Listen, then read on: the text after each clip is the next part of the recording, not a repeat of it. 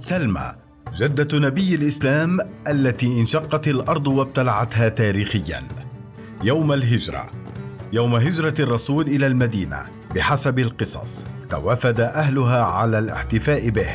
لم يكن بنو النجار منهم استثناء بعدما وقفت فتياتها وأنشدن للنبي نحن جوار من بني النجار. يا حبذا محمد من جار. ما إن دخل النبي المدينة حتى تسابق زعماء المدينة على الترحيب به وعرضوا استضافته في منازلهم. لكنه قال لهم إنما أنزل على بني النجار أخوال عبد المطلب أكرمهم بذلك. وهو القول الذي تؤيده القصة بالزعم أن ناقته أيدته فبركت في أرض مربد مملوكة لغلامين يتيمين من بني النجار. فاشتراها منهما واتخذها مسجدا. علاقة متينة جمعت بين النبي وبني النجار قبل وصوله المدينة. لهذا أمعن الرسول صلى الله عليه وسلم في تكريمهم فور دخوله يثرب. وبحسب صحيح البخاري فإن النبي صلى الله عليه وسلم قال للناس ذات يوم خير دور الأنصار بنو النجار. ليس هذا فحسب وإنما وصفت بعض كتب التاريخ الإسلامي آل النجار بأنهم أخوال النبي عددا غير قليل من المرات. علاقة متينة جمعت بين النبي وبني النجار. السر وراء ذلك تلفه الأساطير والقصص التي تحيط بنسب النبي. وبالتحديد بسيرة جدته النجارية سلمى. حتى الآن لا يبدو الأمر غريبا فالنبي انخرط في علاقات وثيقة بأغلب أهل المدينة فلماذا نعتبر أن العلاقة مع بني النجار تحديدا غير عادية؟ البداية ابن عبد المطلب يتزوج من نجارية يثربية الحكاية كما ترويها أغلب كتب التاريخ الإسلامي أن هاشم اسمه الحقيقي والأقل شهرة عمرو بن عبد مناف جد النبي كان تاجرا بارعا كثير الأسفار. عام 430 خرج هاشم في إحدى رحلاته إلى الشام وفي طريقه نزل على بني النجار منتمين لقبيلة الخزرج القاطنة في يثرب. المدينة المنورة بعد الهجرة. خلال إقامة هاشم عند بني النجار أعجبته سلمى فخطبها من أبيها فوافقت على أن تلد عند أهلها إذا حملت. تعليقا على هذه الزيجة قال أبو الحسن الندوي في كتابه السيرة النبوية إن قريش اعترفت بشرف الأوس والخزرج وكانوا يصاهرونهم إلا أن القريشيين كانوا يرون أنفسهم أفضل قليلا لأنهم كانوا ينظرون باستعلاء إلى مهنة الفلاحة التي مارسها أهل المدينة. وافق هاشم وتزوج بسلمى وعاد بها إلى مكة. وبعدما حملت في ولدها جد الرسول أوفى هاشم بوعده لها وأخذها إلى أهلها في يثرب وتركها لتضع حملها وأكمل رحلة تجارية إلى غزة. مات هاشم في غزة ودفن في قبر لا يزال معروفا ومنسوبا له حتى الآن ومقام فوقه مسجد يحمل اسم السيد هاشم. أما عن سلمى فلقد أنجبت طفلا منحته اسم شيبة الحمد وعاش بصحبتها سبع سنوات حتى أخذه عمه المطلب منها ليعيش معه في مكة. عندما دخل المطلب بصحبة الصبي إلى مكة كان يرتدي ثيابا رثة وجسده متسخ من وعثاء السفر ولم يكن المكيون قد رأوا شيبة من قبل. فظنوا أن المطلب اشترى عبدا جديدا فأطلقوا على الوفد الجديد عبد المطلب وهو الاسم الذي سيحمله حتى يموت. شيبة الحمد عرف لاحقا بعبد المطلب وقصة الاسمين ستأخذنا في رحلة في التاريخ لنتعرف على سلمى جدة رسول الإسلام. لاحقا سيتزوج عبد المطلب فاطمة بنت عمرو. وسينجبان عبد الله والد الرسول ما لم يقل عن سلمى يهودية ثرية في كتاب الباحث الإسلامي محمد جبارة محمد مغير العالم. الصادر حديثا عمد صاحبه لتقديم سيرة ذاتية متكاملة للرسول عبر الاستعانة بمصادر سنية وشيعية معا.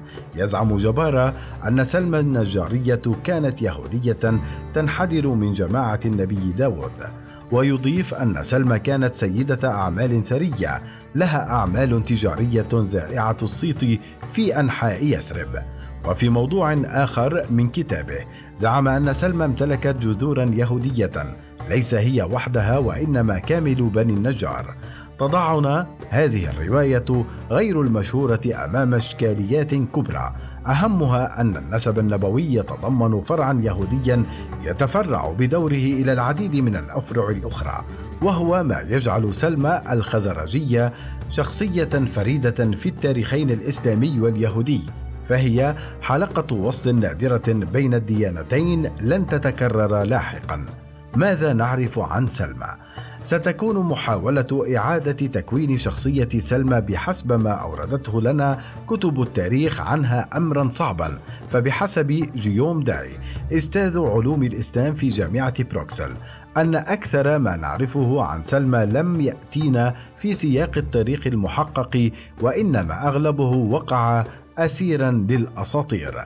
أكثر ما نعرفه عن جدة الرسول لم يأتينا في سياق التاريخ المحقق وإنما أغلبه وقع اسيرا للأساطير التي تجعلها شخصية فريدة في التاريخين الإسلامي واليهودي كحلقة وصل نادرة لن تتكرر بين الديانتين.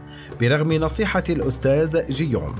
قررت أن أحاول لم شذرات المعلومات المكتوبة عن سلمى هنا وهناك. لعلنا نصل إلى بناء محدد لتلك الشخصية الفاصلة. إن صحت مزاعم جبارة. هي سلمى بنت عمرو بنت زيد بنت لبيد المنحدرة من بني النجار. أخبرنا محمد بن حبيب البغدادي في كتابه أمهات النبي أن أمها تدعى عميرة بنت صخر بن حبيب بن الحارث بن ثعلبة بن مازن بن النجار. وبحسب السهيلي في كتاب الروض الأنف فإنها كانت شخصية شديدة القوة. ذات حسب ونسب حتى أنها كانت لا تتزوج بأي رجل إلا أن تشترط عليه أن يكون أمرها العصمة بيدها. فإذا كرهت رجلا فارقته وهو ما جرى مع زوجها احيحه الأوسي. ووفقا لكتاب معجم الشعراء العرب فإن أحيحة هو سيد يثرب. كان له حصن سماه المستظل ويمتلك مزارع وبساتين ومالا وفيرا لكن أحيحة لما اعتزم شن غارة على قومها حذرتهم من غدره وانفصلت عنه وهو ما رفع شأنها بين أهلها. كما يبدو أنها تمتعت بقدر من الموهبة في إلقاء الشعر. فنقل البغدادي في كتابه المنمق في أخبار قريش إنها كانت ترجز لابنها شيبة. عبد المطلب فتقول له إن بني ليس فيه لعثمة. التوقف خلال الكلام ولم يلد مدع ولا أمة. يعرف فيه الخير من توسمه أروع ضحاك بعيد همه. إن أخر الله عن بني اللحمه يزحم في زحامه فيزحمه أقول حقا لا كقول الاثمه سمعت بعض الكتب إلى إطفاء هالة تقديسية حولها وتحديدا حول إنجابها لجد النبي عبد المطلب يقول محمد بن حبيب البغدادي في كتابه المنمق في أخبار قريش. إن سلمى عندما كانت حاملا بعبد المطلب سمعت في المنام مناديا يقول لها رب قدوم جريء كثير الأقدام. زهر وصدق وبر ومسعر مبير مدمر تبشيرا لها بأن ابنها سيكون سيدا على قومه. عندما كانت حاملا سمعت في المنام مناديا يقول لها رب قدوم جريء كثير الأقدام. زهر وصدق وبر ومسعر مبير مدمر. تبشيرا لها بأن ابنها سيكون سيدا على قومه. من القصص التي نسجت حول سلمى جدة نبي الإسلام. وذكر شهاب الدين النويري في كتابه نهاية الأرب في فنون الأدب أن سلمى أنجبت من هاشم طفلة أخرى حملت اسم رقية لكنها ماتت صغيرة. ووفقا للسهيلي أبدت سلمى مقاومة لرغبة المطلب في أخذ ولدها منها إلا أنه قال لها إن ابن أخي قد بلغ وهو غريب في غير قومه ونحن أهل بيت الشرف في قومنا نلي كثيرا من أمرهم وقومه وبلده وعشيرته خير له من الإقامة في غيرهم وفي النهاية سمحت سلمى له بأخذ ولدها. بينما يمنحها البلاذري في كتابه أنساب الأشراف مسارا مختلفا تماما للقصة فالمطلب اختطف شيبة من يثرب بدون علم الأم وأخبر الناس أنه عبد له كي لا تعرف سلمى مصيره لكن سلمى عرفت واعترضت على هذه الفعلة شعرا بقولها كنا عولاة حمه ورمه حتى إذا قام على أتمه انتزعوا غيلة من أمه وغلب الأخوال حق عمه فرد عليها المطلب شعرا أيضا قائلا يا سلمى يا أخت بني النجار ما ابن أخي بالهين المعار فاقني حياء ودع التمار إني ورب البيت ذي الأستار لو قد شددت العيس بالأكوار قد راح وسط النفر السفاري حتى يرى أبيات عبد الدار. يقول أيوب صبري في كتابه موسوعة مرأة الحرمين الشريفين وجزيرة العرب. إن زيجة هاشم سلمى جعلت النبي أنصاريا خزرجيا وهو ما جعل الخزرج لاحقا أسبق من الأوس في البيعة بسبب صلة قرابتهم بالنبي. وبالطبع لم يتطرق أيوب للدعوى اتصال نسب الخزرج أنفسهم باليهود. سلمى الاختفاء المريب. فيما عدا سطر قصير قاله البلاذري عرضا خلال حكاية زواج هاشم من سلمى بأن عبد المطلب عقب رحيله إلى مكة كان عبد المطلب يكثر زيارة أخواله ويبرهم. وما أورده الطبري في تاريخه واقعة أخرى ربطت عبد المطلب في الحقبة المكية من حياته بعدما تعرض للظلم على يد عمه نوفل بن عبد مناف فكتب عبد المطلب إلى أخواله قائلا يا طوال ليلي لأحزاني وأشغالي هل من رسولي إلى النجار أخوالي بني عدي ودينارا ومازنها ومالكا عصمة الجيران عن حالي قد كنت فيكم ولا أخشى ظلامة ذي. ظلم عزيزا منيعا ناعم البال. فإننا لا نكاد لا نعلم أي شيء عن سلمى منذ لحظة رحيل شيبة. عبد المطلب عنها وكأن الأرض انشقت وابتلعتها تاريخيا. منذ لحظة رحيل شيبة عبد المطلب عنها لا نعلم أي شيء عن سلمى. جدة نبي الإسلام وكأن الأرض انشقت وابتلعتها تاريخيا. فقد نعلم أن من نسل زوجها السابق أحيحة خرج المنذر بن محمد بن عقبة بن أحيحة وهو صحابي اتبع النبي وشاهد بدرا وفقا لما ذكر ابن الأثير هل هي يهودية فعلا؟ تصطدم مزاعم يهودية سلمى بمبدأ يهودية راسخ وهو أن اليهودية لا تتزوج إلا يهوديا مثلها وهو ما سيضع أحاديث جبارة أمام حبال متينة من التعقيدات. وحين توجهت بسؤال عن أصول ديانة سلمى لخبيرين في التاريخ الإسلامي منحاني إجابتين متناقضتين تماما. الدكتور محمد عبد الله الشرقاوي رئيس قسم الفلسفة الإسلامية بكلية دار العلوم بجامعة القاهرة أكد بشكل قاطع عدم وجود أي نص موثوق فيه يؤكد يهودية سلمى الخزرجية وفي الوقت نفسه. قال سامح الزهار الباحث في التاريخ الإسلامي إن سلمى النجار يهودية وفقا لأرجح الأقوال ربما يكون يتفق الرأيان في أن ما نعتمد عليه هو بأغلب أقوال لا سبيل إلى التحقيق منها بعدما أبعدت كتب التاريخ عن النجارين قصة الانضمام الجماعي إلى اليهودية. كان عليها التفريق بين بني النجار وبين يهود بني النجار وهي رؤية انطلقت من وثيقة المدينة ذاتها التي فرقت بدورها بين الفريقين وذكرتهما في موضعين مختلفين. وهو ما دفعني لمزيد من الحيرة. ليس حول تاريخ سلمى وحسب وإنما حول وقوع هذا التناقض من الأساس.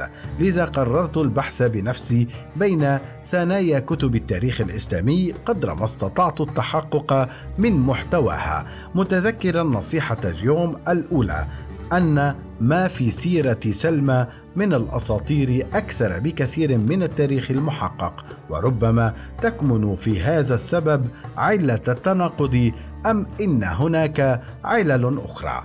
رغم عملية البحث الواسعة التي أجريتها لم أظفر بخبر موثوق ارتبط بالحديث عن الأصول اليهودية أو أي أصول أخرى لسلمى.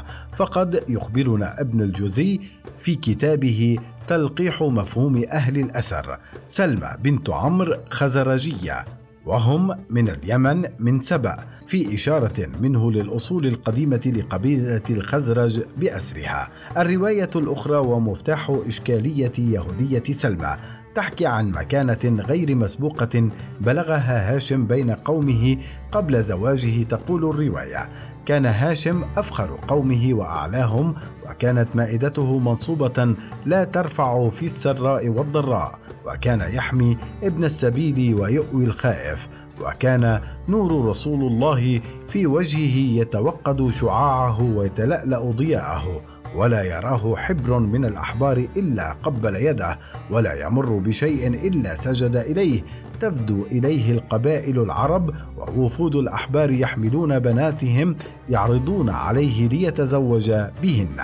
وردت هذه الرواية التي تحمل رائحة شيعية قحة في كتاب كحل البصر في سيرة سيد البشر الذي وضعه الشيخ عباس القمي أحد أبرز علماء الشيعة الذين ظهروا في القرن الرابع عشر واشتهر بمناصفته الكثيرة في التاريخ والحديث. هنا نعرف ما وراء مزاعم كتاب جبارة وفقا لما أوضحناه في بداية المقال عبر سعيه لدمج التاريخ السني والشيعي معا وفي هذه الجزئية تحديدا فلقد انتصر للرؤية التاريخية الشيعية. فبحسب المرويات الشيعية فإن قبيلة الخزرج ذات الأصول اليهودية وهو ما دفعهم لاعتبار أن بني النجار الذين صاهرهم عبد المطلب كانوا يهودا مستندين إلى عبارة وردت في وثيقة المدينة نصت على أن وإن ليهود بني النجار مثل ما ليهود بني عوف تقول الأخبار أن بعض بني النجار تهودوا مثل الحبر اليهودي سلسلة من بني برهام الذي وصف بأنه من أكثر أهل اليهود عداوة للرسول وبعضهم الآخر اعتنقوا الحنفية مثل صرمة بن أبي أنس بن النجار الذي أسلم في نهاية حياته. وبرغم أن بعض كتب التاريخ السنية انتصرت ضمنا لهذا الرأي دون إقراره بشكل علني مثل الرواية التي ذكرها المسعودي في كتابه مروج الذهب عن ترأس عبد المطلب لوفد قريش الذي زار سيف بن يزن حاكم مملكة حمير اليهودية. وبحسب الرواية فإن ابن يزن استقبل عبد المطلب قائلا ابن أختنا رغم عملية البحث الواسعة التي أجريتها لم أصفر بخبر موثوق ارتبط بالحديث عن الأصول اليهودية أو أي أصول أخرى لسلمى جدة نبي الإسلام. رحلة بحث في تشابك الأساطير والقصص التاريخية. إلا أن هذه الرواية يمكن فهمها في سياق آخر وهو أن ابن يزن قصد الإخوة الجغرافية فبنو النجار منحدرون من الخزرج المنحدرين بدورهم من قبيلة الأزد اليمنية التي عاشت رتحا طويلا جنوب الجزيرة قبل أن تختار الرحيل عنها شمالا بعد انهيار مأرب ومنها تفرقت في يثرب الأوس والخزرج وقرب الشام الغساسنة وجوار مكة خزاعة. ومن اللافت للنظر أن قبيلة إزد لم يعرف عنها اعتناق اليهودية بالرغم من احتكاك أهلها الطويل باليهود خلال اليمن وحتى بعد تمزقها لعدة بطون جاورت اليهود. صادقتهم وأقامت علاقات وأحلافا معهم لكنها لم تنضم إلى دينهم بشكل جماعي. فقط جماعات محدودة من كل قبيلة عرف عنها التهود وبحسب عبد اللطيف الحسن في كتابه إثر الفكر اليهودي على غلاة الشيعة فإن التأثير اليهودي الوحيد على العقلية الجمعية لأبناء الأزد أنهم أصبحوا أقرب العرب لعقيدة التوحيد. لذلك أبدى فرعها في يثرب الأوس والخزرج حماسا فوريا لدعوة النبي فور ظهورها. وتقبلا لفكرة النبوة والوحي بخلاف بعض قبائل العرب التي رفضت استيعاب منطق الرسالة من أساسه بعدما أبعدت كتب التاريخ عن النجارين قصة الانضمام الجماعي إلى اليهودية. كان عليها التفريق بين بني النجار وبين يهود بني النجار وهي رواية انطلقت من وثيقة المدينة ذاتها التي فرقت بدورها بين الفريقين وذكرتهما في موضعين مختلفين. في كتاب المبدأ الإسلامي في التعامل عبر الأديان قسم سعيد إسماعيل تجمعات المدينة إلى الأغلبية مثل بني الأوس وبني عمرو وبني النجار تجمعات أقلية مثل يهود بني عوف ويهود بني النجار ويهود بني الأوس وهو هنا يفرق بوضوح بين الكتلة الرئيسية من بني النجار والتي كانت على أديان العرب الوثنية القديمة وبين أقلية صغيرة من بني النجار اعتنقوا اليهودية فاعتبروا كيانا منفصلا في حد ذاته صغير الحجم. يقول نبيل الخاقاني في بحثه المجاز من جامعة البصرة بنو النجار قبيل الإسلام حتى نهاية الخلافة الراشدة. إن أصل ديانة بني النجار قبل الإسلام هي من عبدة الأوس والخزرج من الأصنام. أهمها منات الذي يجلوه واعتبروه إلها للقضاء والقدر. ونصبوا صنما له بين يثرب ومكة ويضيف أن بعض بني النجار تهودوا مثل الحبر اليهودي سلسلة بني برهام الذي وصف بأنه من أكثر أهل اليهود عداوة للرسول وبعضهم الآخر اعتنقوا الحنفية مثل صرمة بن أبي أنس بن نجار الذي أسلم في نهاية حياته.